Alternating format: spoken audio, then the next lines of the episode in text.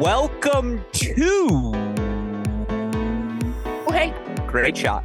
This is the Great Shot Podcast, a Crack and Tennis Channel Podcast Network production. My name is Alex Gruskin. On today's show, we've got another edition of The Deciding Point, our weekly breakdown of everything that happens throughout the course of the division one college tennis season. Of course here on this edition of the show we break down all the division one men's action. And some of you tuning in via our cracked racquets youtube live stream will see i have a hotel background here on my screen. That's because i am currently in seattle which of course will be the host site for this weekend's division one women's national indoor championships. You'll be able to follow coverage from first ball to last over on our Cracked Racquets YouTube channel. It will be myself, Perry Shinen, steering all of the action. If you are a college tennis fan, you do not want to miss out on this weekend. I call it my favorite weekend of the college tennis season, pound for pound, the most the most jam-packed and most efficient best weekend of action we will see in the college tennis world. So, again, that coverage starts tomorrow, Friday, February 10th, 12 p.m. Eastern Time. We hope all of you will join us. With that said, we've already previewed all of the round of 16 matches on the women's side of things. We still, though, had a jam packed week of action in the men's college tennis world. And that, of course, is going to be the focus here on today's show. We appreciate all of you listeners who are patient in waiting for us to release this episode. Obviously, it's a day later than we typically record. That's due to the fact that there was some travel to Seattle this week. Nevertheless, jam packed week of men's college tennis action as we try to figure out who's good, who's not, who are the teams to watch as we approach the men's indoors in Chicago next weekend, and with a jam packed week of college tennis action in the rear view mirror. I figured let's bring in the big gun to help me recap all of the action. The man who will be joining me each and every week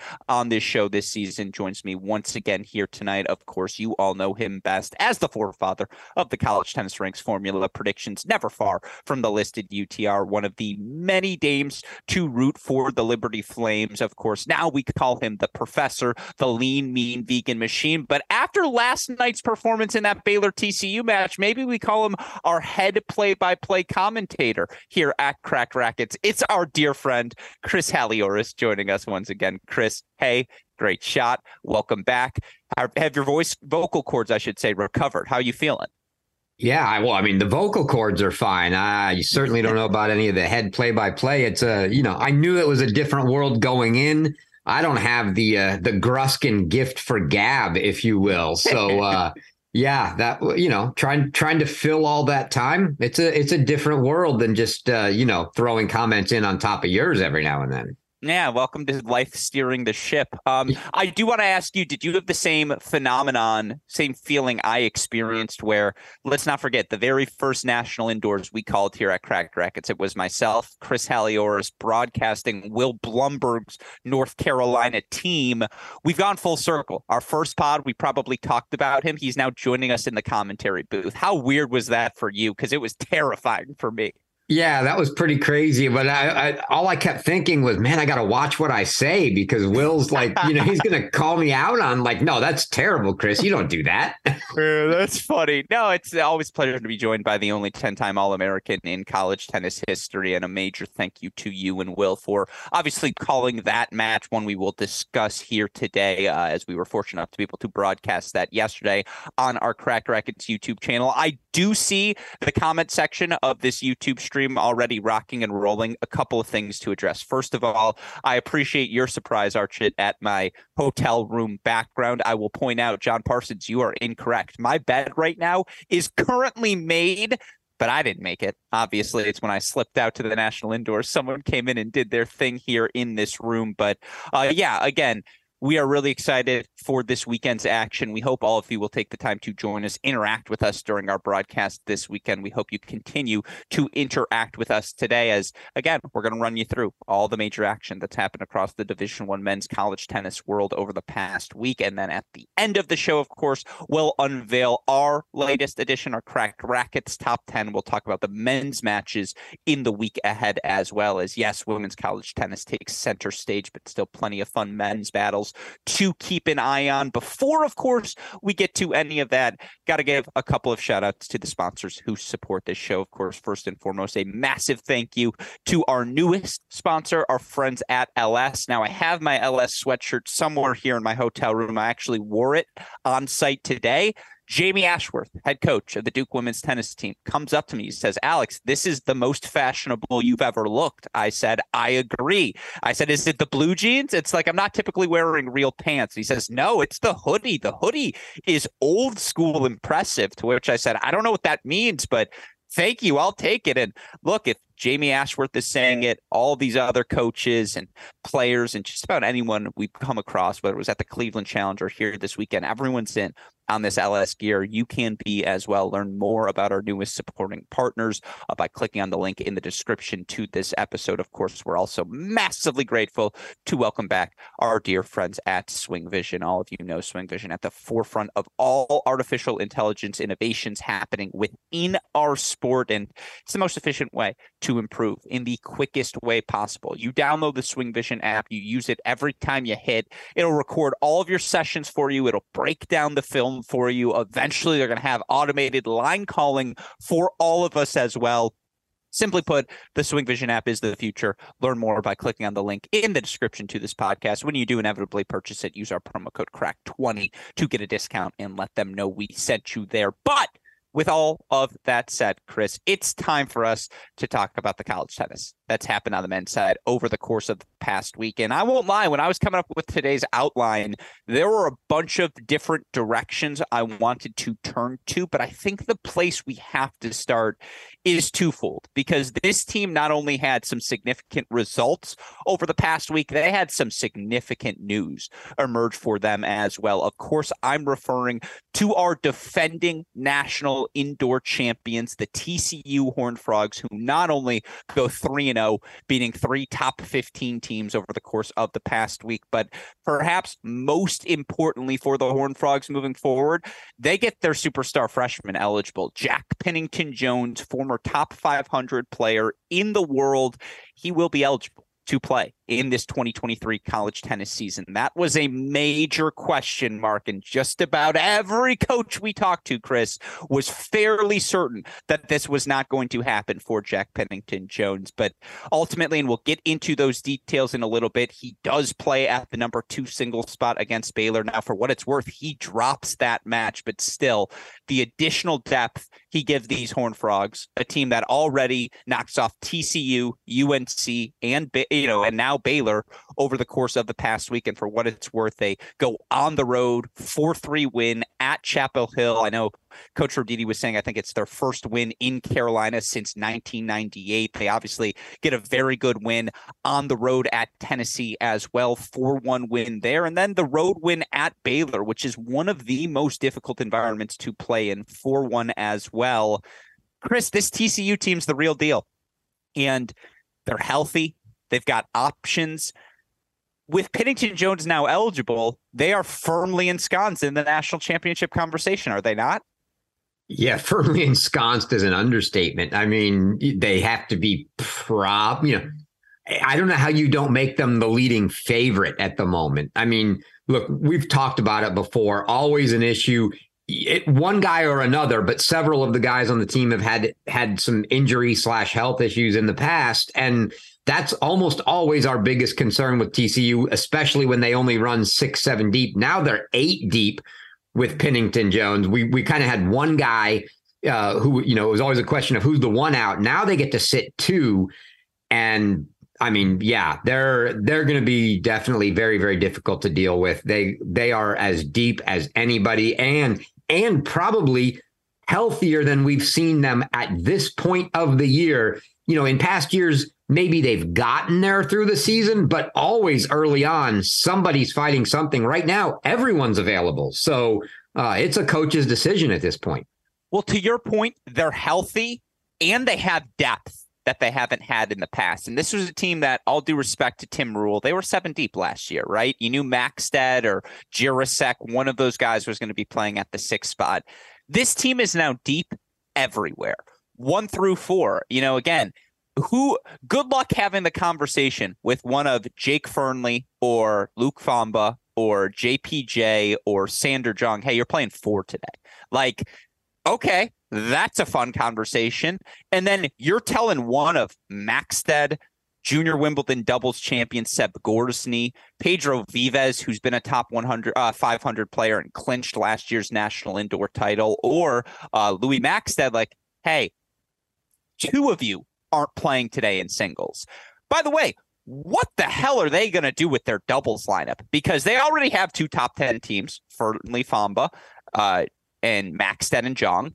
You have Seb Gorzny, who's obviously a junior Wimbledon champion, the reigning junior Wimbledon champion who's played really well with Vives, but you're telling me Pinnington Jones not going to find a way to crack the doubles lineup as well?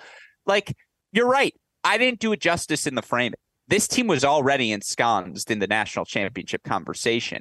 They may have elevated themselves to the number one spot. And again, Chris, what they did over the course of the past week on the road, they take doubles at TC uh, at Tennessee. They take doubles at Baylor. They take doubles at North Carolina, and then you know again in Carolina it's three five six. In the Baylor matches, TCU goes ahead and gets wins at the uh, one three and five spot against Tennessee for this team. TCU got wins at one, two, uh, five, at one, two, five, and six. Uh, excuse me. So no, no, sorry, two, five, and six. All that is to say, it's been different players, it's been different pathways. Like everything is open to this team now, is it not? That's the scariest part. Yeah, uh, yeah, I, that is, you know, the the question now, and I'm sure because Pinnington's been there, it's not like he just showed up to school, so he's gotten some reps. They know who he might have chemistry with in doubles and what they might do there, but at the same time, yes, they haven't played any matches, so you want to see it you want to see it work out for real. But yeah it, it brings in a lot of questions but it, brings in a ton of options. Mm-hmm. it's it's honestly it might be the toughest lineup to figure out one through eight just who plays where in the country that is seriously the sort of depth this team now has and you know again i want to stay on the tennis side before we get to the eligibility side to you when you look at this tcu team what roster are you employing as you look towards the national indoors Man, well, obviously, you know. Let's have some fun. Let's speculate. Is this our first edition of Speculation Jones of 2023? Yeah. Oh, I think so. I think so. uh, I mean, well, we saw. Look, what I thought was interesting last night is that you know Baylor expected to see a, a Fomba versus Miladinovic match at three. What they didn't, ex- what they expected to see was that, that it was at three because Sander Jong was at two. Now all of a sudden, Sander Jong's at four. That's huge. So what they effectively did was they swapped Fomba and Jong, and it would have been Fomba two, Jong three. Insert Pinnington Jones. They slide back down. So Fomba did get elevated. You kind of expect to see that, especially indoors. I mean, and he was nothing short of what exactly what you expect to see from him indoors. Big bomb serve, serve plus one forehand. Uh, I mean, this the game you expect. He's got to stay at at least that high.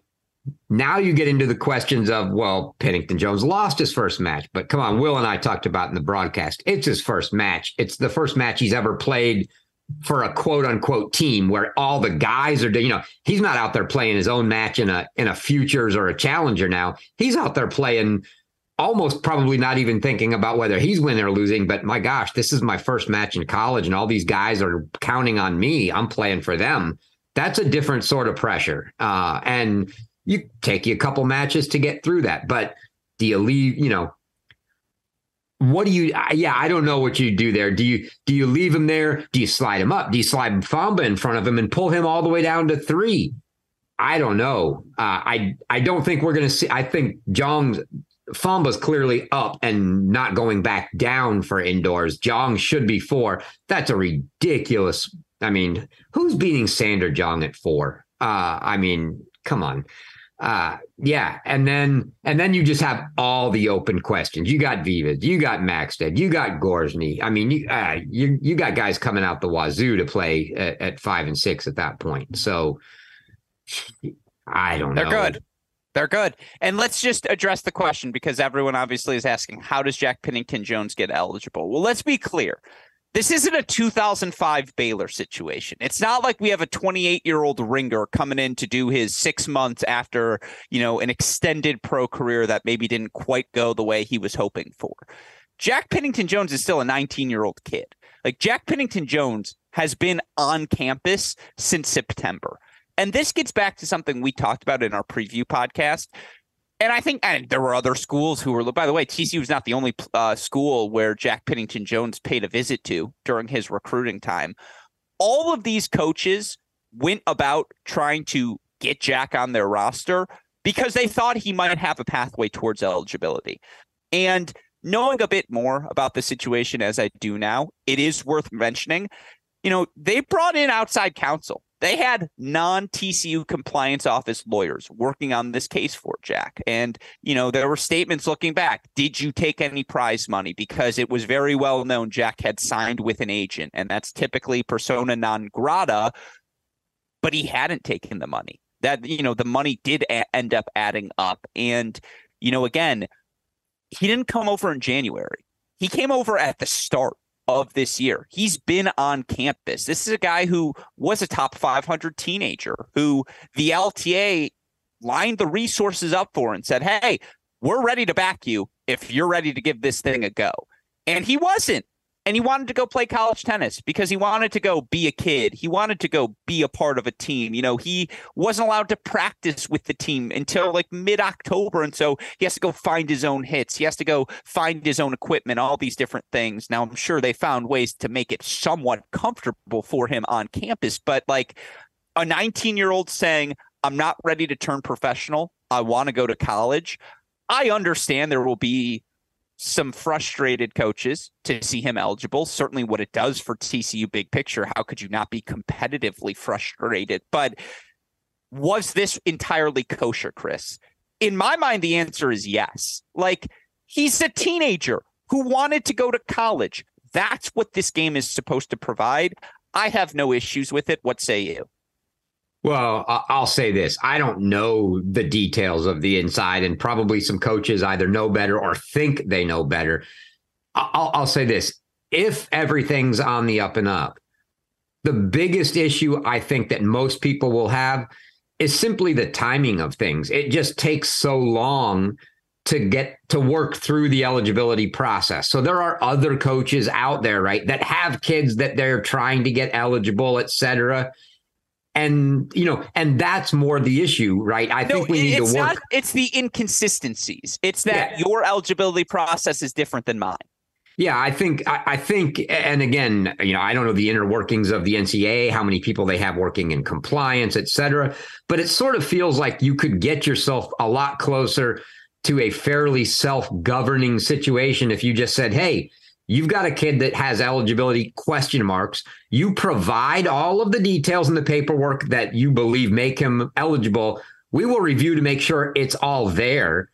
And if it is, we'll go ahead and say, okay, fine, he can play. We haven't audited yet. It's now on you that if we audit and you play him and we find out, no, he didn't pass, you're forfeiting every bit of that and opening yourself up to you know potential NCAA violations and penalties, which will that brings in what I would call the self-governing option of no one's going to want to stretch it too far for fear of you know having to have live with the penalties of forfeited matches. NCAA violations and probably, you know, contract issues with their school as the head coach. So, uh, yeah, I think that's the bigger issue. If everything, you know, beyond that is sort of yes, they verified that the money situation was okay, like they have to do with everybody that's played and taken money in, in, in tournaments, just like you know you would have had to do with Sam Riffice when he played in the U.S. Open, with Ben Shelton had he come back and uh, after playing in the U.S. Open, all of that, uh, you know, has to be done for all of those guys anyway. If all of that was cleared and on the up and up, then then uh, yeah, I'm okay with it. It's just yeah, I wish there was not this whole he should have been eligible right from the get go. Why? Yeah. Why now? You know, why is it four o'clock on a match day against interstate rival Baylor, where all of a sudden he's eligible? To that point, literally, he gets the call in his dorm room. They say, "Get in the car. You're coming to play yesterday." So for him to not play his best tennis I don't think that should be shocking to anyone who knows that context. Now, literally gets the call in his dorm room, hop in a car, head yeah, to four, Baylor's four indoors. o'clock Yeah. p.m. match day, and the match is at six o'clock in Waco. Bravo. And well, they're like, yeah, you, "Hey, you're eligible, get the buddy. Get over here." for singles. No, it's it's crazy. And to your point, why other coaches would be frustrated? Okay, if he's eligible, get my guy eligible. Um, I agree with that. I also think we all agree, particularly as it relates to tennis, and it's hard to make rule specific sports as it relates to the NCAA. But the prize money rule is bullshit. Sorry, Westoff, but it just is. It's absolute bullshit because tennis is different. These guys are making 7K playing 13 events and you're going to tax them for that and make this eligibility issue so difficult. I get it. You don't want 27 year olds abusing the collegiate tennis system. But that's not what this is. We all see this is, again, a teenager coming to play college because he's not ready to turn pro. And so that's where I would leave things on this TCU note. Yeah. I do. Oh, yeah. Final word to you on this. Well, I, I was going to say to to that front for the folks that that don't know out there, the the you know you bring up a good point. You're talking about the whole 27 year old, you know, maybe it's the Chris Weinke type thing, right? Where you're bringing in a guy that's been Chris Weinke, you are old. Yeah, well, I mean, yeah, the 27 year old Florida State quarterback, of right, course. coming in. But uh, you know, the NCAA sort of took in a different angle from the money part of it that we're talking about. They took care of that with rules stating like, you know, you have there are rules now in place that say once you leave high school, you have so long to come in, you know, and there are exceptions for people like you know, you will see in countries such as say Israel, where you go and do a Military national exceptions. military stint Yeah. You get a, you get exempt for that. You can go do your military stint, and that's why you may see guys coming in uh, at you know 22 years old because they had to do that. But outside of that, you can't just leave high school. If you know Jack could not have gone left high school five years ago, tried to play pro, and then gone. Nope, didn't work out. I think I'm going to come to college. You can't do that anymore. So, so that's a separate issue, and they Exactly. addressed that. Now we're simply down to the money aspect. Very well said. I appreciate you clarifying that. With those facts in mind, I want to look on the flip side of these TC results quickly. Baylor beats Florida State, good win over Arizona State team. I still think, yes, they lost tough matches at home this week to Michigan and TCU. I think if you're Coach Woodson and the Bears, you're feeling pretty good. Like, yeah, you knew, you know, again, the corners, I say, one and six, and I say that lovingly. There's no clear cut options right now. Musa has fought his tail off. Uh, obviously, they continue to figure out who goes where in that number one spot, but like Veltz, I think will be the number one player by the end of the roster, uh, end of the year. I'm all in on the lefty. Obviously, Paralek, Miladinovic, Finn, Wampy even going five sets, but playing a little better against Gorzny. This Baylor team's top 16 good. Like, and I know that's not the standard they set for themselves, but there's not a doubt in my mind they will be hosting the first two rounds of the NCAA regional. Do you think they can make a top eight push? They could, and I'll even take slight exception to what you said. You probably don't expect this coming from me. I think six is fine. Yeah. Uh, okay. I, mean, I've had no. I mean, Ethan's played great at yeah, he six. fights. I agree. He beat Swenson. He was doing great yesterday. That's not. I. I just think, and again, it's not. It's not Finn. It's not. It. It doesn't matter who it is. They are simply just going to be a little undermanned at one, wherever they, wherever they. Where you lose Boitan, who was your clear one, you didn't really have a guy that was, uh, you know, that's going to compete at the at the top levels with those top eight programs at one day in day out. On any given match sure maybe you get, you can get that performance from somebody but on a day in day out long haul yeah that's going to be a tough spot for them. But no i think i don't think the i don't think baylor's probably too terribly disappointed about the way they look right now. I think your characters characterization is accurate. They're not a not they're not in that small tier that we have that goes, you know, five, six deep of current national title con- title contenders, but they're right there in that next group of the say six or seven through, you know, 15 that could all be battling for the final couple top eight spots and making trying to make a quarterfinal push. Perfectly said. I would also throw North Carolina in that conversation now. I think they've got a very experienced and just straight up good top two. Cernoch, Segerman, who get wins over TCU 6 4 in the third. That was after they each dropped three set matches against South Carolina. And still no Logan Zapp. Exactly. And, you know, again, they their two losses at South Carolina 4 3, 4 3 to a TCU team who was sans JPJ, but we just talked about they are in that inner circle of national championship contenders. Pretty solid doubles point. Like, North Carolina's good. I, I like I just think they're good. Yeah, fair. Absolutely. Yeah. I, I, I, I didn't see all of our rankings. I don't know if I'm the only one. I put them in my top 10 this week. Wow. That's spicy. I don't think I was quite there yet because I, I slid them in at 10. I had a lot of questions and I went, wow. I, at least I'm pretty sure I did. I, I was like, I, I'm, I think they deserve to be there. All right. Is Tennessee still in your second tier?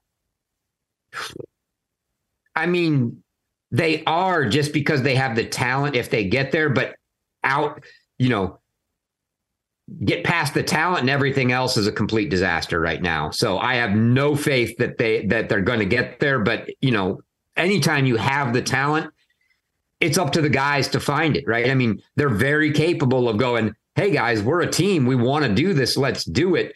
And not be the complete, you know, S show that we are and and if they get there, then yes, they're dangerous, but not right now, no. I like their doubles pairings. I do. Like I like I think they found their three teams. Monday and Harper makes so much sense at one. Hud and Diaz, good combo. Mitsui, Rodriguez, they're figuring out at three.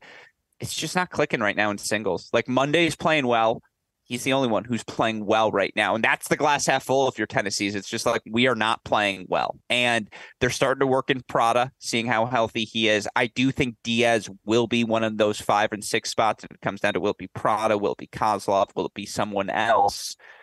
Yeah, they're still tier two. They're too talented. And let's roll the balls out and see when we get the juices of the indoors flowing if this team maybe responds in just a different way because this is a very veteran group. And you wonder if they will be able to get up for the biggest moments in ways maybe they haven't quite yet, and that will be the wake up call. But I mean, 4 1 in Knoxville is just not a result you would have seen over the last two years. I don't care if it's TCU, I don't care if it's Ben Shelton's Florida teams. I don't yeah, care who. It doesn't it matter who it is. At yeah. home in Knoxville, and you're a top five talent wise indoors. Team, you just yeah. don't lose at home indoors five four one to anybody. Period. Or or three straight set matches. That doesn't happen. And like again, it was just I'm with.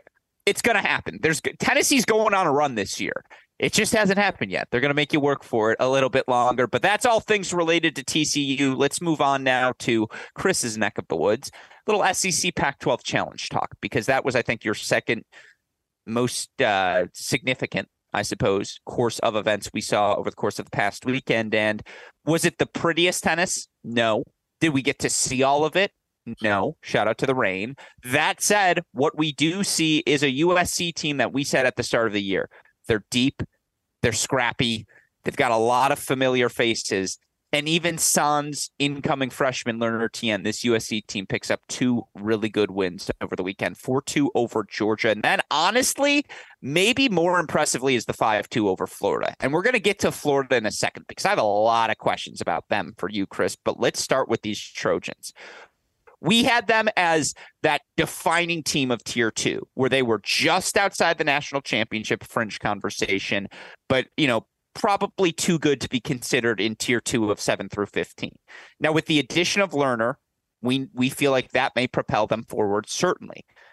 But even without him, Chris, I've really liked the depth on this team you bring in the big gun in Steph Dostanic at the number one spot. You feel like you have the best player on the court in every match that you're going to play against any team that you are playing. Beyond that, though, it's the experience.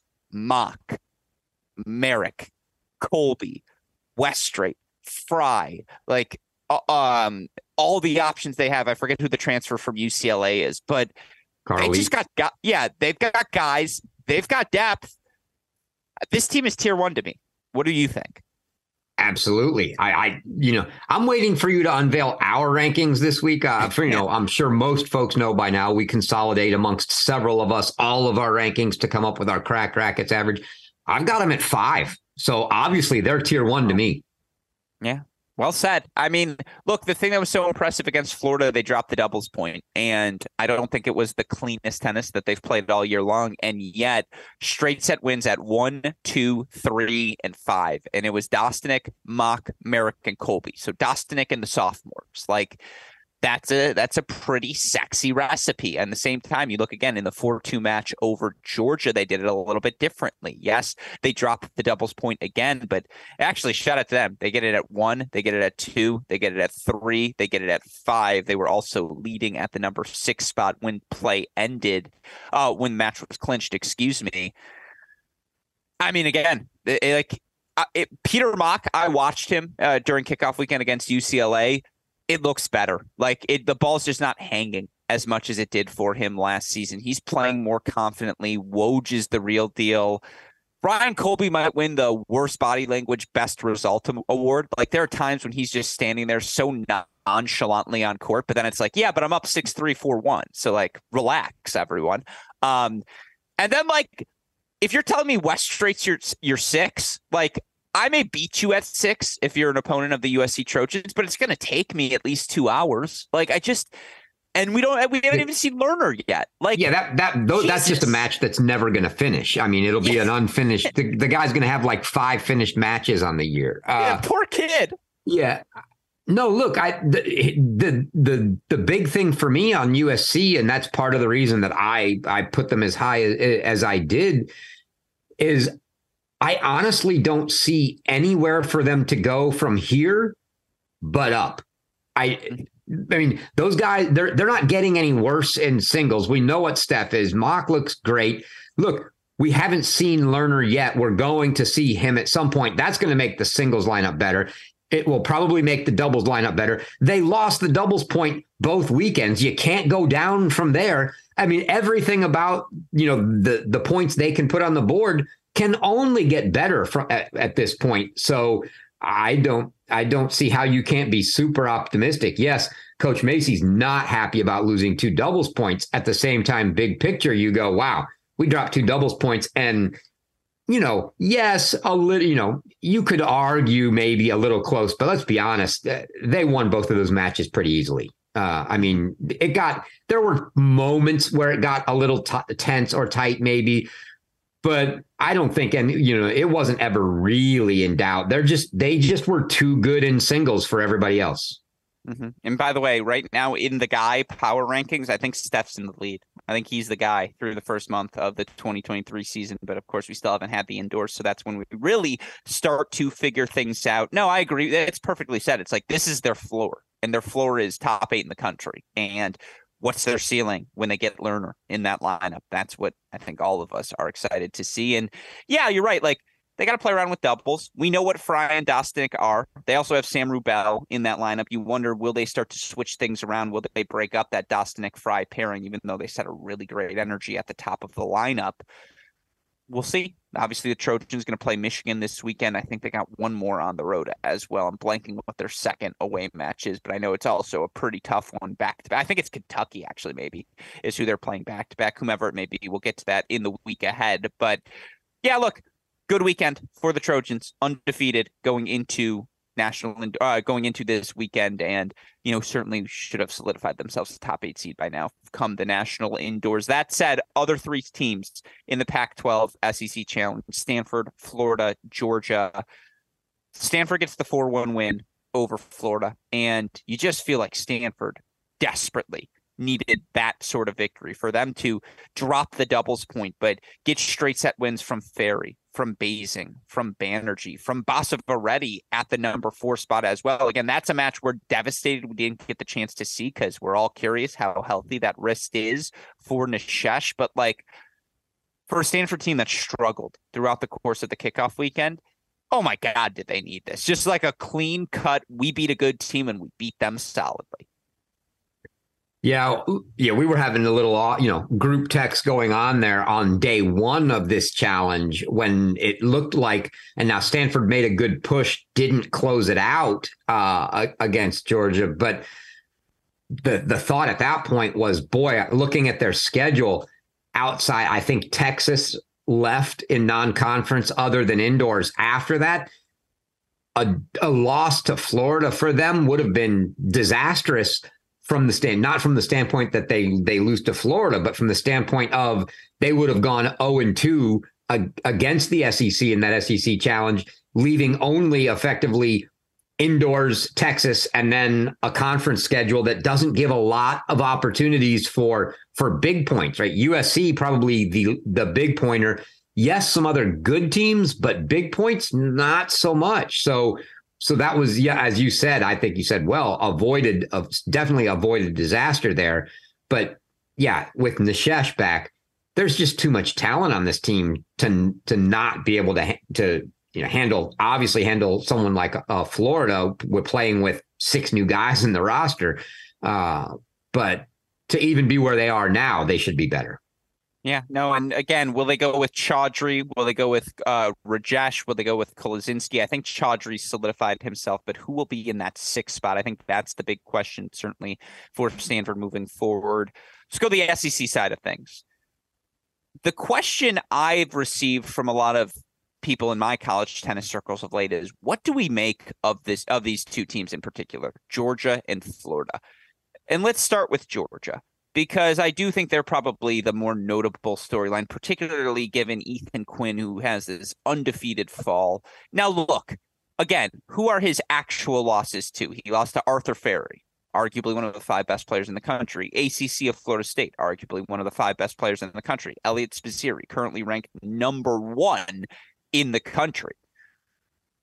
Again, though it's been a couple tough breaks for him, right? He he drops matches to Dostanic. That's another top five player in the country. He hasn't gotten one of those big signature victories in dual match play. And look, I mean, this Georgia team, you could argue the only two players who are playing well right now in their lineup are Trent Bryde and Blake Croyder at the four and five spots. And yet, you know, again, Georgia got to the national indoors. They're going to get those reps to play three good, if not four good teams. Certainly uh, have a full SEC season to work things through. But man, I, I think we both all entered the year thinking, does Georgia have tier one upside?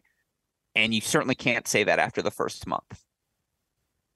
No, I'm not so concerned, and, and I'm not so concerned over the the slow January and dual match, and I say that because they played some hidden duels in there as well, even in January. But the slow hit January hidden uh, or January and dual match start to the year for Ethan Quinn, like you said, the losses aren't they're not horrible losses. It's That's just what that I'm saying. Dostanic ACC, like Spizzirri, you're like, yeah. welcome to and Fery, welcome to college tennis. Yeah, there's there's nothing wrong with those losses. It's just crazy. Yeah, it's just that if you if you are a top five guy, you don't expect to lose all of them, right? You you want to you at least think you're going to go 500, and he didn't. And you know, but but at the same time, right? If I flip a coin four times, the odds of losing all four is one in 16. Maybe it happens. I mean, you know, I don't know.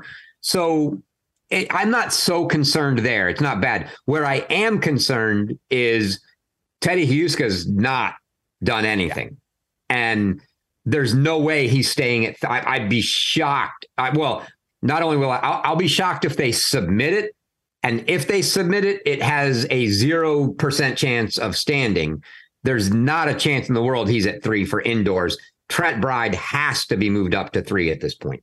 I love him, and that's why I feel comfortable saying his name because I love him. I'd say this to his face. He's always on top of every small detail. Bruce Berque has already challenged Theodore Giusca at three. Like, not a chance in hell. And by the way, on behalf of everyone, because not a chance in hell. And let's be clear, Giusca's played better, right? He goes the three sets with with Merrick, even though he gets bageled in the third. That was a step forward for Giusca. Now, outside of that, though, three and four loss to a Banerjee who had struggled of late. A you know tough weekend against Louisville. What he dropped that match 0 and 1, 0 and 2, whatever. Yeah, it was like 0 and 1 to Donnet. Yeah. Yeah, and look, was really solid at Clemson. He has that tennis in him. I agree. Like Bryde and Croyder, and Bryde in particular, is starting to just play well again. Bryde, a good win over Chaudhry. He was a good win over Frye as well. Like he's not quite fully back, but he's a lot closer than he was last year. I think he's his game is just straight up ready for the number three spot. I also think Croyder's ready for four, and so exactly, you just can't. While you, you can't do it in to. one match, but I fully expect to see over the course of say two matches or a or a, you know or more. But but yes, I I think that's the best version of a lineup for them. I think they move Bryde up to three, slide slide Teddy down to four.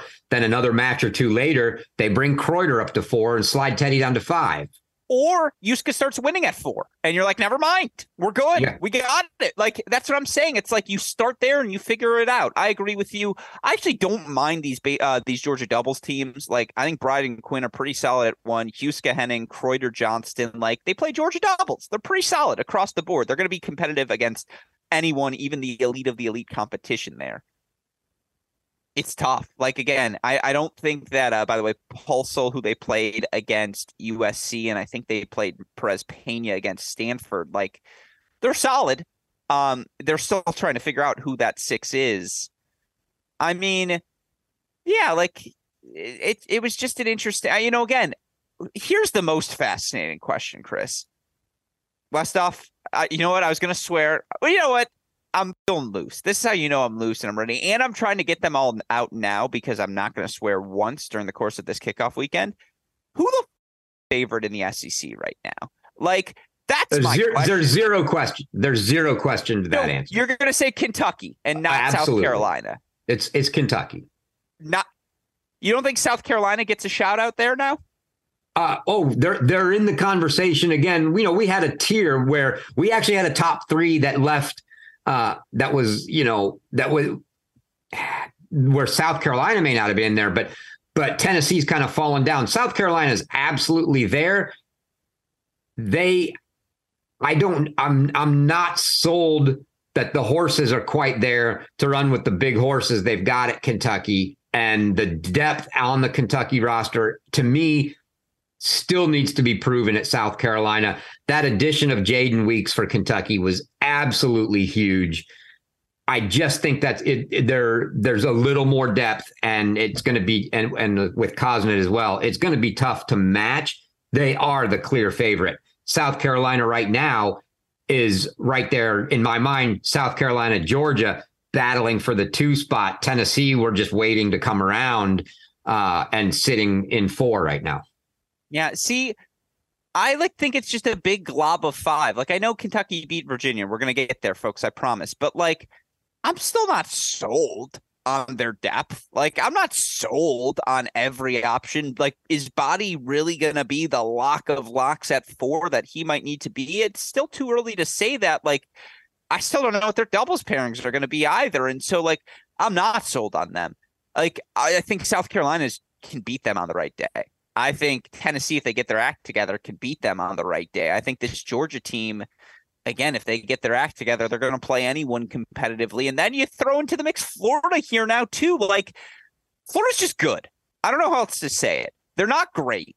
They're not Ben Shelton era. They're not even 2019 Crawford era, 2018, 17, the Kessler and Elliot Orkin era but they're around there. Like that, actually, that Orkin team in 17 feels about right for this group, where it's like, look, you have your Axel, uh, who's the, you know to just do battle at that number one spot, and then they got a bunch of guys like Grant, Veneto, Greif.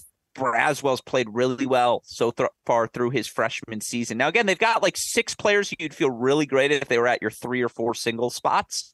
Um, but like that's a good team. Like they, I wasn't sure if they were going to be in the tier two, seven to sixteen conversation. They firmly are. They are, but I, I'll tell you, they Axel's got to step up. Uh, I mean, there, there's a clear path for them right now. Look, the the positive, you know, looking on the bright side for them is all these years they had all the singles guys. They didn't even care about doubles because they had they could win four singles matches against anybody. Well, now the the the you know the tides have flipped, and they're actually playing good doubles, which they need. But yes, they're at the top especially without Axel, the two spot's going to be a weak spot for them. No matter no matter who. Much like we talked about the Baylor one spot, the two spot for Florida is going to kind of be in that boat. Four and six, they've looked great. No, what I mean, Braswell has been outstanding, and that's why four looks good. Braswell's great. Whoever they whoever they can throw in at six right now, it's been Tokac. They've got the one of the new the the one of the Polish kids that they're giving a look at too, finally getting to play. They look good there. Beneto against the, you know, on the right day holds his own at three. I know he had a couple rough matches, but boy, two and five, Greif is not, you know, Greif looks like a shadow of the freshman Greif that we saw right now. That's not been a good spot. Two's not been a good spot. you know they're and and Axel's not winning. So it's you know they're looking at doubles three, four, and six as almost the only path right now. You're not going to win matches against good teams if you have one path. So something's got to give there. But no, they they've got they've got talent, they've got depth. Orlikowski now getting healthy. I expect to see him play uh, and and get into that lineup on a consistent basis. And you know maybe that mixes things up. If if Greif doesn't come around, maybe it's Tokac moves up, or Orlikowski's in, and Greif's out. And I think that would be more solid given the way things are looking right now. Hmm, very well said. Well, you know, again, sticking in this SEC theme, I'm going to pull an audible on you. Let's get to that Kentucky match now. Kentucky goes on the road to Charlottesville, rematch of the NCAA championship. They beat Virginia on the road. Obviously, a phenomenal 4 3 win for the fifth ranked at the time Wildcats. And look, here's the disclaimer no Rodesch, no Botzer, no Draxl.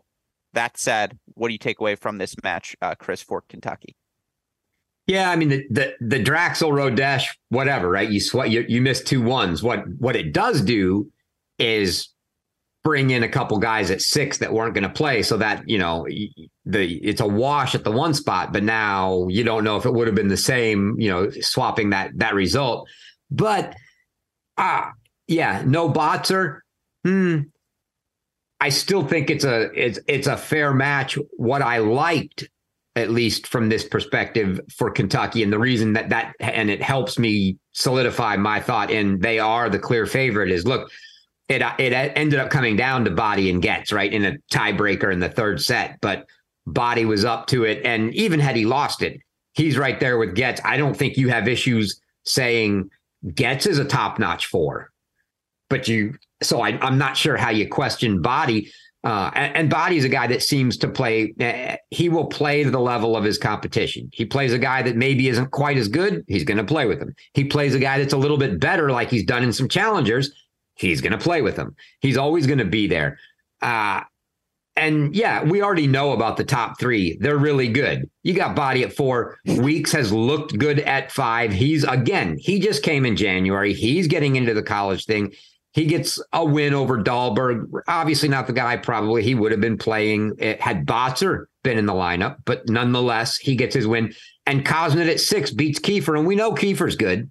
Uh, so I have, yeah, I've got no qualm. I have far fewer questions now about five and six for Kentucky than I do for some of these other schools in the SEC, including South Carolina, including Georgia, right? Including Tennessee. Every one of those schools I mentioned, I have way more questions about what's going on at five and six than I do at Kentucky.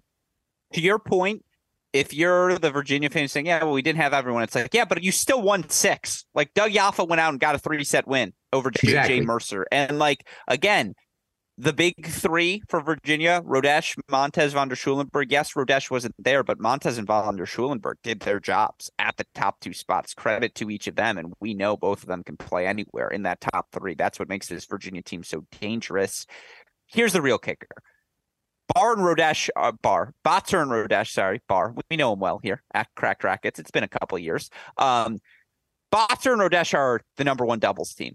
And I know they had Botzer in doubles here today, but you know, without Rodesch, it screws up everything, right? Dahlberg jumps in, Kiefer jumps in, all the all the different pairings and chemistry you had had just a little bit different. I think that's where they feel the Rodesch absence most. Not to say that Kentucky, by the way, who was out Draxl, didn't have to make some adjustments. Um, I think that's the flip side. Is if you're UVA, like T Swift, you shake this loss off. You're like, yeah, it's fine. We we did this last year. We've been there before. Not an issue.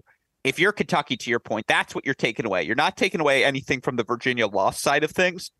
It's the fact that Jaden Weekes, in his first serious road match on the job, goes out and gets a three set win from a set down. Charlie Kosnet, first serious road match on the job, you know, he gets a straight set victory over a very good player in Kiefer at that number five spot. Now, again, it's a reminder that this Kentucky team without Diallo, like it's a little thinner than it would have been had they had all those options at the top three. And they're going to need Weekes and Kosnet to contribute immediately if this team wants to retain its spot at the top of college tennis. But in the first serious test of the season, both freshmen do so. And right, like that's the takeaway as we look at the Virginia side. I I, I don't like Montes van der Schulenburg did their job. You have a piece in Jaffa. Like, oh no, Dahlberg lost a three set match. Like he is also a freshman. You're not crying about that. Like, I don't think you're concerned if you're UVA. I think it's only glass half full if you're Kentucky. Yeah, I I think even regardless of how that breaker finished with Baadi and Goetz, yeah. right? Baadi wins it. Had Goetz won it, I still th- obviously both teams wanted to win the match, but taking away the the the actual result of the, that one single match, looking big picture, I don't think either team's walking out of this match feeling bad. Kentucky goes, man, the guys that we needed to be able to prove themselves and get confidence in our freshmen in Weekes and Kosnet did so. UVA's going, our big guys, Montes and van der Schulenburg, did their business that tell us, hey, we could, you know, you if Rodesch is in there and we and we get that one, we've got, we've got those doubles. Eh, kind of throw it out because we subbed Baadi in for Draxl with Ieni at one. We didn't have Rodesch at all. It was just a mishmash in doubles. I don't even know what to make of the Dubs point. So let's look at the singles, and both teams come away feeling pretty good about what they did. That's perfectly put doubles was going to be weird given the absences. You three all singles. Uh, you guys are on the level. That's the takeaway heading into indoors. And obviously, we saw this Virginia team who loses five of their first 10 matches and then doesn't lose the rest of the season last year. So, uh, yeah. Uh, again, 4 3 Kentucky, big win. Just a, it's huge for Cedric, huge for uh, Matt Gordon, huge for this program. It's just they belong. They are where they should be.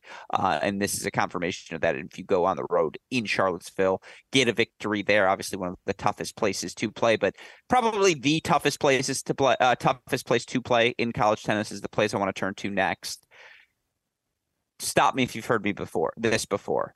Ohio State, they've decided to flex their muscles. And oh my God, what they did to Texas on Sunday in some countries is illegal. Like just downright destruction. And, you know, for this Buckeyes team, 7-0 win over A&M. You know, they cruise against Texas in a four, to a 4-0 victory that was over in about an hour 45 minutes and they did that without Cannon Kingsley who by the way was absent today in Ohio State's 4-2 at clinch 4-3 overall victory on the road at Wake Forest something we didn't get to see this Buckeye team do much of last season go on the road prior to the indoors but I mean, Chris, they dropped the doubles point at Wake Forest. That to me is like the most shocking part because up and down the lineup, like when this team is healthy. Lucianic and Trotter at one. Good luck breaking those serves. I'll take Robert Cash and you, let alone Robert Cash and Justin Boulais at the number two double spot against anyone. Tracy and Kingsley have lost like two matches together in their career at number three. The depth, the experience, the fact that Robert Cash has two knees again and is just beating everyone 0 and 0 or like 2 and 2 uh, in the 5 and 6 single spots thus far and it's just like it's also the leadership. Like, I'll go to war with Rob. I think if you took out, if you said to any coach in the country, you're not allowed to have any number one singles player in the country, pick someone on your from any other roster. I think Cash would be on the short list. What he does in doubles, what he can do at the bottom of your singles lineup, what he does from a chemistry standpoint. That guy is just tough as nail. Like I want to go to battle with Robert Cash on my side. And then you've got Lucianic, who just like you need that guy on your team who everyone loves, who's the goofball, who also just has that unbridled energy. He's got that. You've got, you know, again, like Tracy, Kingsley, Trotter, Boulais, who have all been through the ringer. And then you got the puppy dog eyes in Alex Bernard, in like Jack Anthrop to give you that little fresh sense of energy that every team needs as well. Like Ohio State's had some good teams over the years. And I know this is the second week I'm doing this in a row, but like I watch them play and this is the best version of Ohio State I've ever seen. Yeah, I mean, yeah, and and look, we still haven't seen. We're gonna. It's never gonna stop. We're gonna have this conversation every year. It's indoors. What happens when we go outdoors? But I'm gonna say, and we're not playing Jack Anthrop. And I think when we play outdoors, we're going to play Jack Anthrop. And I think this team's better suited than many of the past teams have been to play, you know, to make that that run outdoors. But yeah, they look, they always look good at home, the indoors. They look, they look good now on the road. To your point, they drop doubles. Yet no Kingsley, so you can't play the Kingsley Tracy uh, you know, the lineup, but that that was probably the only part of tonight's match that I that I looked at and went, wow. I mean, other than I mean, Karamov put a beating on Bernard, but whatever. You can lose a singles match. I mean, you have terrible everybody's matchup. That's lose. a terrible indoor matchup. Karamov playing big. Bernard likes to move the ball around. You know, be physical. That's a tough matchup for the freshman. Yeah, I mean, honestly, it's the and, and you know I'll chalk that up to a, a one-time doubles thing, right? I mean that we know how good they are in doubles, and and you take on the road at, at, at Wake, and you take uh you know take you take Cannon out. Oh, fine, I, I'll chalk that one up, and yeah, they just they do their thing in singles. They look absolutely outstanding. I mean, you know, again, between we're only a week away from indoors Ohio State and and TCU have to be a couple of the big big favorites for indoors. Uh, you know, and not discounting the fact that Michigan's going to be really good indoors. USC doesn't necessarily play indoors, but they've done, you know, they have been obviously played really well indoors in the past. It's just going to be, and then, you know, Kentucky and Virginia, both indoors, it's going to be an all out battle. There is gonna it's four threes the number in Chicago. It's gonna be really fun. And again, I mean, let's look at the flip side for this Texas team. I, they just got crushed. Like I don't know how else to say it. Ohio State took six first sets, and you know, again, Trotter one and four over Woldeab. If we're getting that Trotter, good luck to any other team at the indoors. You know, Cash 0 and 0 over Chi Chi Huang. Not like 2 and 2, Chris. 0 and 0 very rare you see a double bagel. As, in as I like tennis. to say, Gruskin, I could have done that. Yeah, exactly. It's just like, and again, Boulais's up at one on Spizzirri. Tracy's up at ba- uh, on Bailey, and Tracy and Melios Softley play a really fun three set match today. Tracy ended up at the number one spot. I think Boulais ended up clinching at two for the team. You know, Sans Kingsley. Like that's the thing. They're Sans Kingsley and they still have options because even if you don't feel like they have the rock of rocks that Kingsley is, and he's proven to be all American, he is one of the guys in the guy conversation. It doesn't matter because, like, on the right day, Boulais, Boulais or Tracy are going to look fine at that number one spot, and they just have options everywhere on this roster. So, again, credit to the Buckeyes. What's your thoughts on Texas coming out of this one? Does it does it change your perspective at all? and A and M, I suppose too, both Texas teams. It's look, it, it's tough to knock them too much. You want to, but look, we saw the same thing happen to Kentucky last year, who makes you know the the NCAA finals against Virginia. They went into into Ohio State early in the year on the road and got absolutely blitzed 4-0 in a heartbeat. Right. Uh, you see it happen. Same thing here, and and and you said it. I mean, they were absolutely blitzed. They between the three singles matches and the two doubles matches that completed, the five completed matches, they lost 15 games. Five matches, they lost 15 games. Nuts. I mean, that's ridiculous. Yeah, they're just they're they're that good. Uh, so I, I, don't know. I don't expect. Look, I don't expect Texas to be a big indoor team. I didn't expect A and M obviously to be a big indoor team. I'm not going to put a ton of stock into into one butt whooping. Uh, I think Texas will be fine. I don't expect them to be challenging at indoors, uh, just because I don't. That's not that's not their game. But long term, big picture for them, no, I'm not concerned. I don't. I don't really think they're probably. We we still need to me. Woldeab's got to be the the the we saw, you know, two years ago uh, before you know before any injuries for them to be a, ch- a real challenge it's gonna it's it's gonna be tough for them they're on the outskirts of trying to be one of those tier one teams that's the question is does does this result want to say make you change your mind and knock them out of that conversation? No i'm not going to let one match do that. I'll let i'll i'll wait for indoors and and and see what they look like. I agree with you. Last cursing i'll do on this show. What the fuck do we do with wake forest? Like is this Tony Bresky's best coaching job of his career? Some scholars are arguing yes, Chris, because they're 10 and 1. I don't think I can name a single player's like what year they are on the roster. I know who the guys are, but like you could tell me they're all sophomores. You could tell me they're all seniors. I'd believe you no matter what. Like they take doubles over Ohio State today, huh?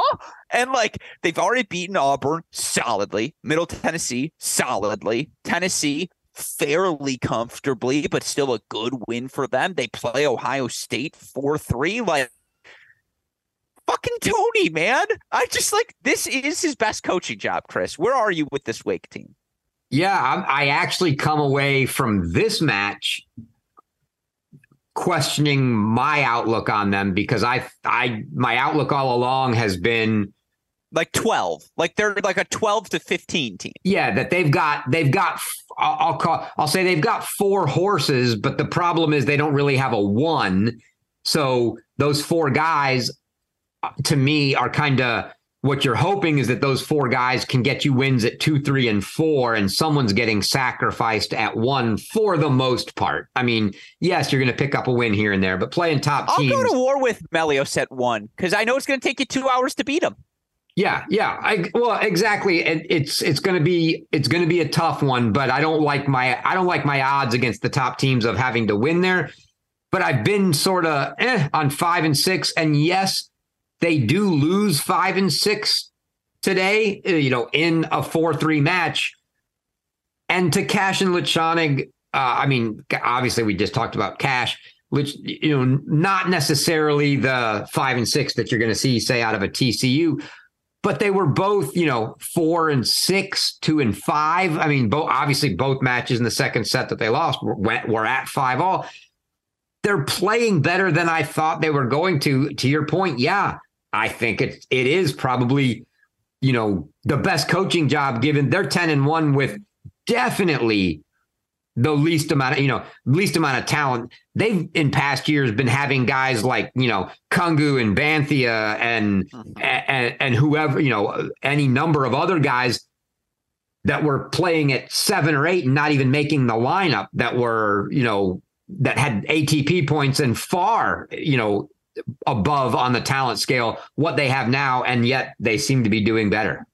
Yeah. No, I mean they're everything I thought Texas A&M might be truth be told. Like if I'm to say because like it's just like pieces more than the, you know, some of the parts. And that's a credit to the culture Coach Bresky has built at Wake Forest. And again, if this team finishes top 10, I know he won national indoors and the NCAAs in 2018, but this will be the best coaching performance of his career if he extracts that out of this group. With that said, let's move on to some other things. I got two more storylines for you, then I'll let you take us away.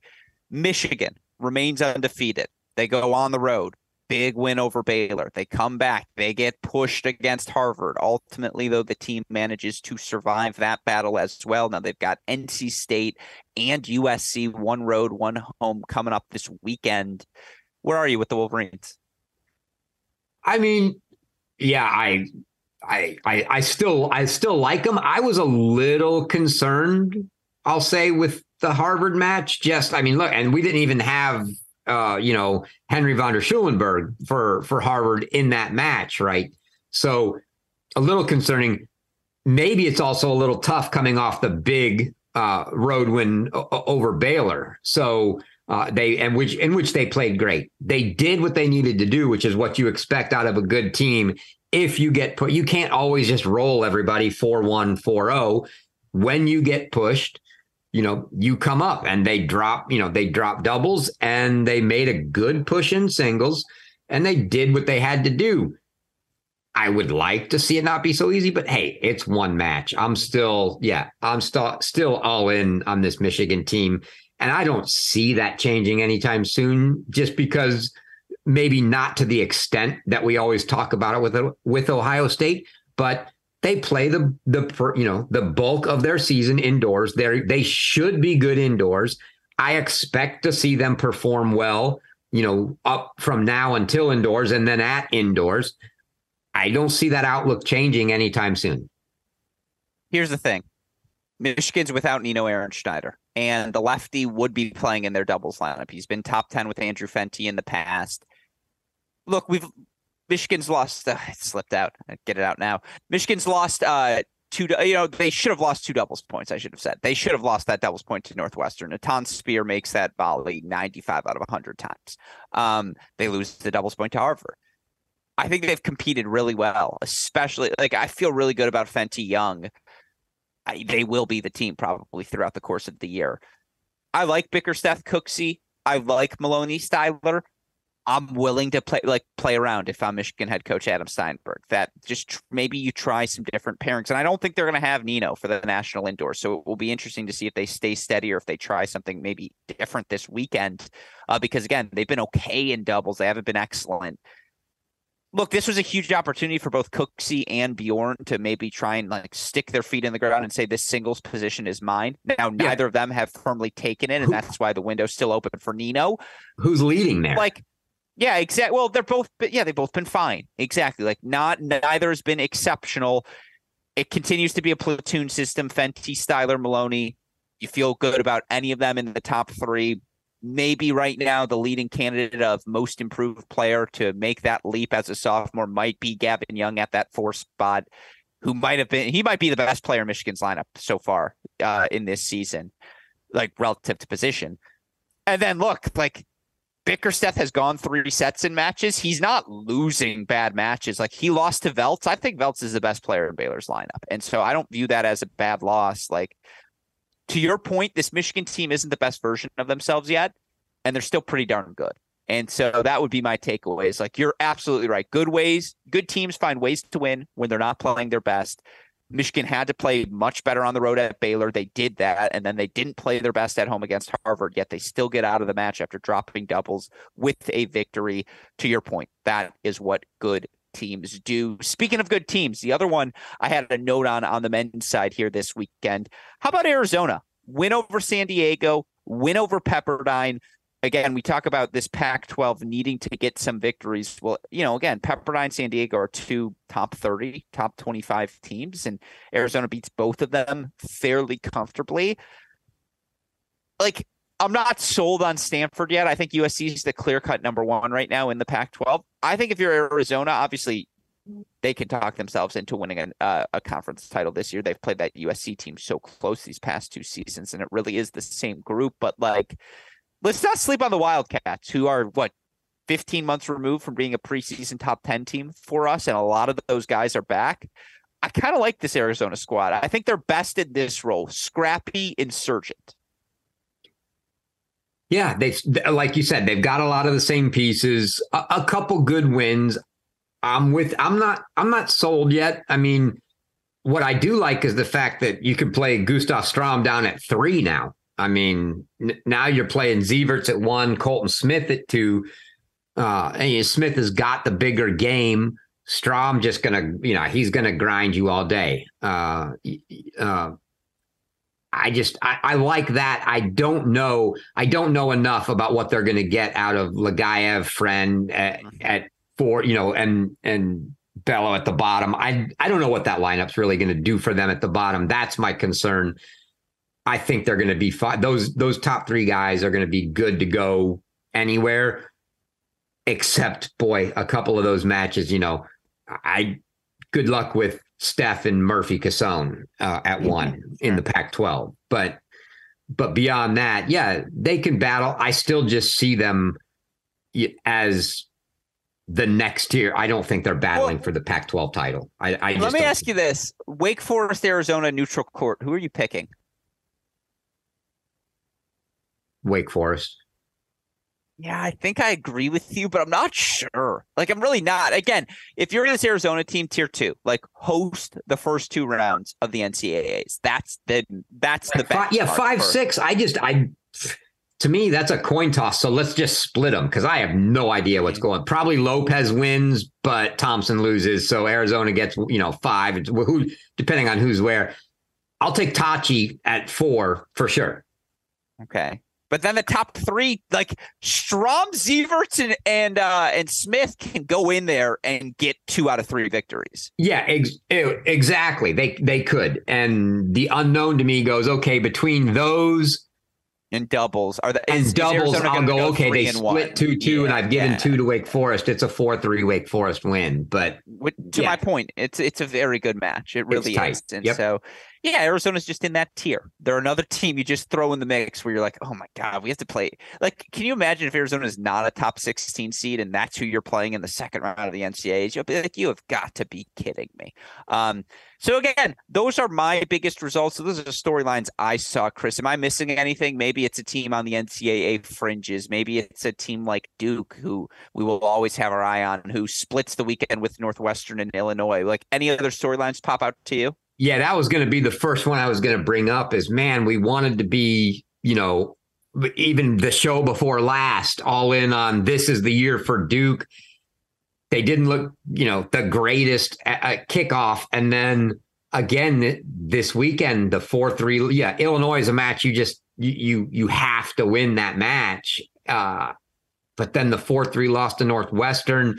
It, you can't say it's a bad loss but at the same time being where they want to be it's another match that you just need to win so yeah i don't i don't feel great uh about that i will uh of course i give a shout out to my mississippi state bulldogs making the top 25 this week um keeping their their season going with the only loss being to into florida but no i think we've pretty much uh uh pretty much covered the rest of the big ones And I like it. And we did it all in 70 minutes as well. Well, then let's get to that top 10, Chris, that much anticipated you've been waiting for unveiling of our Cracked Racquets top 10. Shout out to the CR voters. You know who you are currently right now. This is what our top 10 now looks like. You have Ohio State at the number one spot, TCU at two, Kentucky, Michigan tied for three.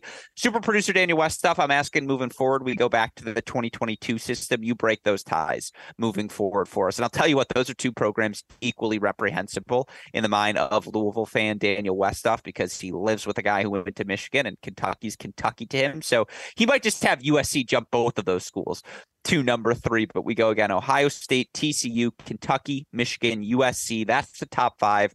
Virginia, six. Texas seven. You have a tie. South Carolina, Wake Forest at eight. A tie. Interesting between UNC and Baylor at ten. I mean, a lot of cop outs this week is what I'm noticing. We're go- I promise we're going to get back to the tie break system, but Chris, we have 11 teams in our top 10. Your reaction? Yeah, well, I think the uh yeah, and then I'll be honest, I Oh, actually correction. Michigan is four, not yeah, three. Michigan is four. West There we go. Westhoff said he was fixing that. Yeah, the UNC Baylor thing, I they were I, I had told you I had personally put UNC 10. I sort of cheated to some extent, thinking even though they were at home, I was expecting a TCU win. And even though it hadn't been played yet, I kind of figured, well, Baylor's going to drop a match, and that's you know in in arrears. I'll go, yep, I'll give that nod to UNC. But no, I don't. I think this is. I mean, this is pretty much spot on. I don't have mine uh, up in front of me. It, it feels to me to be like really, really close to what I had. I have I have no qualms with with any of this. Well, you already said you put UNC at the 10 spot. I put Baylor for what it's worth Four voters. It was a 2 2 split. Two of us had Baylor, two of us had UNC. Um, yeah, all, all 11 teams that receive votes are on your screen. Again, it was that tight for us in those bottom uh bottom ends of the rankings. For what it's worth, and this is how we can beautifully segue towards the week ahead. We'll know who the number eight team in the country is after this weekend, as South Carolina is going to take on Wake Forest here this weekend on Sunday. And again, here's our top 10. Let us know where you agree, where you disagree, where you think all the top schools should be right now. But let's look at the week ahead, Chris, to wrap today's show, because yes, the women take center stage, but there's plenty of fun battles on the horizon. The aforementioned Arizona team, they're going to be at Baylor here on Friday. You've got just your Friday slate Kentucky at Louisville, uh, Michigan at NC State, Pepperdine at Texas. Those are your, I suppose, marquee matchups on the day. Saturday, you've got Ohio State traveling to Virginia, Tennessee now, a very tricky match as they'll travel to Columbia on Saturday. Sunday, Duke at Kentucky, Texas at Arizona, South Carolina, Wake Forest, Pepperdine. Oh no, TCU was actually postponed. Um, look, Mississippi State at Florida State. You were going to yell at me if I didn't mention that. Then Monday, USC at Michigan. Tuesday, Baylor at Ohio State. You're getting all the pre national indoor warm up matches underway, Chris. And so I ask you over the course of the next week what stands out the most. I tell well, I love the South Carolina Wake matchup. I'm very intrigued. Uh, again, we get another. Te- we are we've already talked about how we see Texas Arizona. Uh, it seems like we get another matchup there, but I mean the marquee matchup has to be anytime you're going to see Ohio State Virginia uh, on that. I mean uh, that Saturday match, Ohio State at Virginia. So th- this to me is a big test. I would hope by this point that Rodesch will be back. Um, I'm I'm assuming that'll be the case. I, I that was I pre- presumably Davis Cup related, right? Uh, so so I would I would assume he'll be back. It's a road match for Ohio State. So they got the road match here at Wake. Now they're going to get another road match at Virginia. Uh, I think that's that's a big one to me. Of course, Westhoff's going to be very very pumped for his Louisville Cardinals to be face Cardinals to be ho- hosting Kentucky this weekend. I don't think it's going to work out so well for Westhoff, but that's a that's a big Friday match. One that I might even have to pop down to tomorrow. I don't know. We'll see. No, I, I like that. For the record, again, people say Michigan this, Michigan that with me. My childhood, childhood, my teenage years was Ohio State versus Virginia. Like, I promise you, no one has a better respect or understanding of what that matchup means in college tennis than I do. And just a reminder for you listeners I mean, 2011 NCAA semifinals, one of the better matches you will see. Ohio State takes the doubles point, and then watching what Alex Domijan did to Chase Buchanan on that day is something just I will never, never forget. Uh, of course, 2012, what happens? National indoors. Ohio State goes. Uh, where was that? 2012? Yeah, that was 2012. Ohio State goes and beats Virginia in Charlottesville. Peter Kobelt gets a win over Mitchell Frank, Blaz Rola over Jarmere Jenkins and Blaz Rola that year. I think 2013 Blaz Rola is the single most underrated and underappreciated college tennis season we have seen in the last decade. Um, like these two teams played all the time. Who did Ohio State beat on the way to their first national indoor title in 2014? They beat Virginia. Who has Ohio? Uh, who did Virginia beat in the final of the 2017 national indoor championships? Their last national indoor title in program history. They beat Mikael Torpegaard and the Ohio State Buckeyes. When these two teams play, sorry, Westhoff, last one. Shit happens. And so, like, lock in. You're right. This is blue blood versus blue blood. This is one of the rivalries. If you are a college tennis diehard, you know what this one means to the sport. Yeah, that's your match of the week. Of course it is. Like, how could it not be? And Buckeyes on the road, it's what we want to see. Are they as good as they have appeared to be through this first five weeks? Like, they go to Virginia, get a win.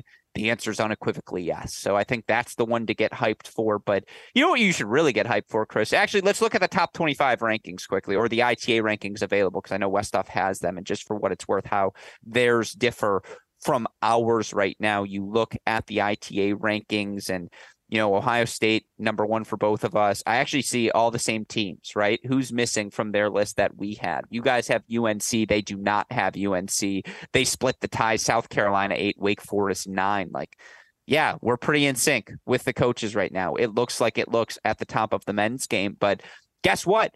We don't have women's rankings this week and that's what to watch for because that's what's going to be on the mind of college tennis fans everywhere. Division one women's national indoor championships in seattle will have coverage from first ball to last here on our cracked racquets youtube channel starting friday 12 p.m eastern time. Before i let you go chris a any final thoughts? B give me your national indoor final and champion predictions it's tough until we see the draw, right? Because you just don't know who's on which. No, no, no, no, no, no. Women's, women's. Oh, side. women's, women's side. Women's, women's. First of all, my goodness, first match, North Carolina Pepperdine. That's a gift from the tennis gods. I like, mean, you miss us? Come on, that could be a final. I mean, um, yeah, I, I don't know how I get. I, I hate just taking the top two. I don't know how you get away from a Texas North Carolina final. I it's I'm I'll I'll stick with it, but holy cow, does North Carolina have a have a test right out of the gate against Pepperdine? I'll go Texas, Carolina. I think we've we have all I've looked at our women's votes. I think we've all been we we've flip-flopped. We're not all unanimous. I will go with who I've been voting number 1 and that's North Carolina. Interesting. So he's going for four straight for the UNC Tar Heels. Um, yeah, it's fascinating. My last comment to you, I guess, before we go, I showed up today at the Nordstrom Tennis Center with this on my face, and I'm referring to my facial hair for uh, podcast listeners who won't get to see this, but my beard is longer than it typically is, at least when I'm going out in public. I have two questions for well, it's a two part question on the same topic. Do I go cleanly shaven? Do I go goatee? And what do you think was the most? Eh, I mean, I'll just say that that part out loud. You should Audra Cohen who I saw because Oklahoma was practicing there. She goes, Alex, would you come out of the wilderness? She's like, she's like, I've never seen. It. She's like, I didn't know you could grow that. And I was like, well, should I shave it? She goes, honestly, it's not bad. And so I ask you, Chris Halliors, do I leave it? Do I go goatee? Do I save the goatee for the men's event? What do I do here? No, you absolutely don't. No, no, no goatee. You gotta, you gotta, you gotta keep working that right there. I mean, yeah, you got a little filler on the sides and right below the center of the bottom lip that need to come fill in. But yeah, it's looking. No, I like it. Yeah, the problem is right under my neck where the Adam's apple is. That's the part of the Nile River that's split, so Moses and my people could cross into the Promised Land. Like that's the problem is I have that little Apache spot there. Um, yeah, you know what we call that? Uh, let's see how early I get up and how much time I have, sort of question. But with all of that said, a massive thank you to you, Chris, for helping me obviously recap everything. A shout out as well to our dear friends at LS and Swing Vision to learn more about each of our presenting sponsors. Just click on the links in the description to this podcast. A shout out, of course, as always, to super producer Daniel Westhoff, who I'm going to let get to go to bed because he's going to have some late nights ahead of him. A heck of an job to do day in, day out, as always. With all of that said, four the fantastic Chris Halliors, our super producer, Daniel Westhoff, our friends at LS and Swing Vision, from all of us here at both Cracked Racquets and the Tennis Channel Podcast Network. I'm your host, Alex Gorzny. Chris, what do we tell our listeners? Hey, great shot. You still pause as if Maddie is going to join you. I love it. And as always, we will see all of you next time. Thanks, everyone.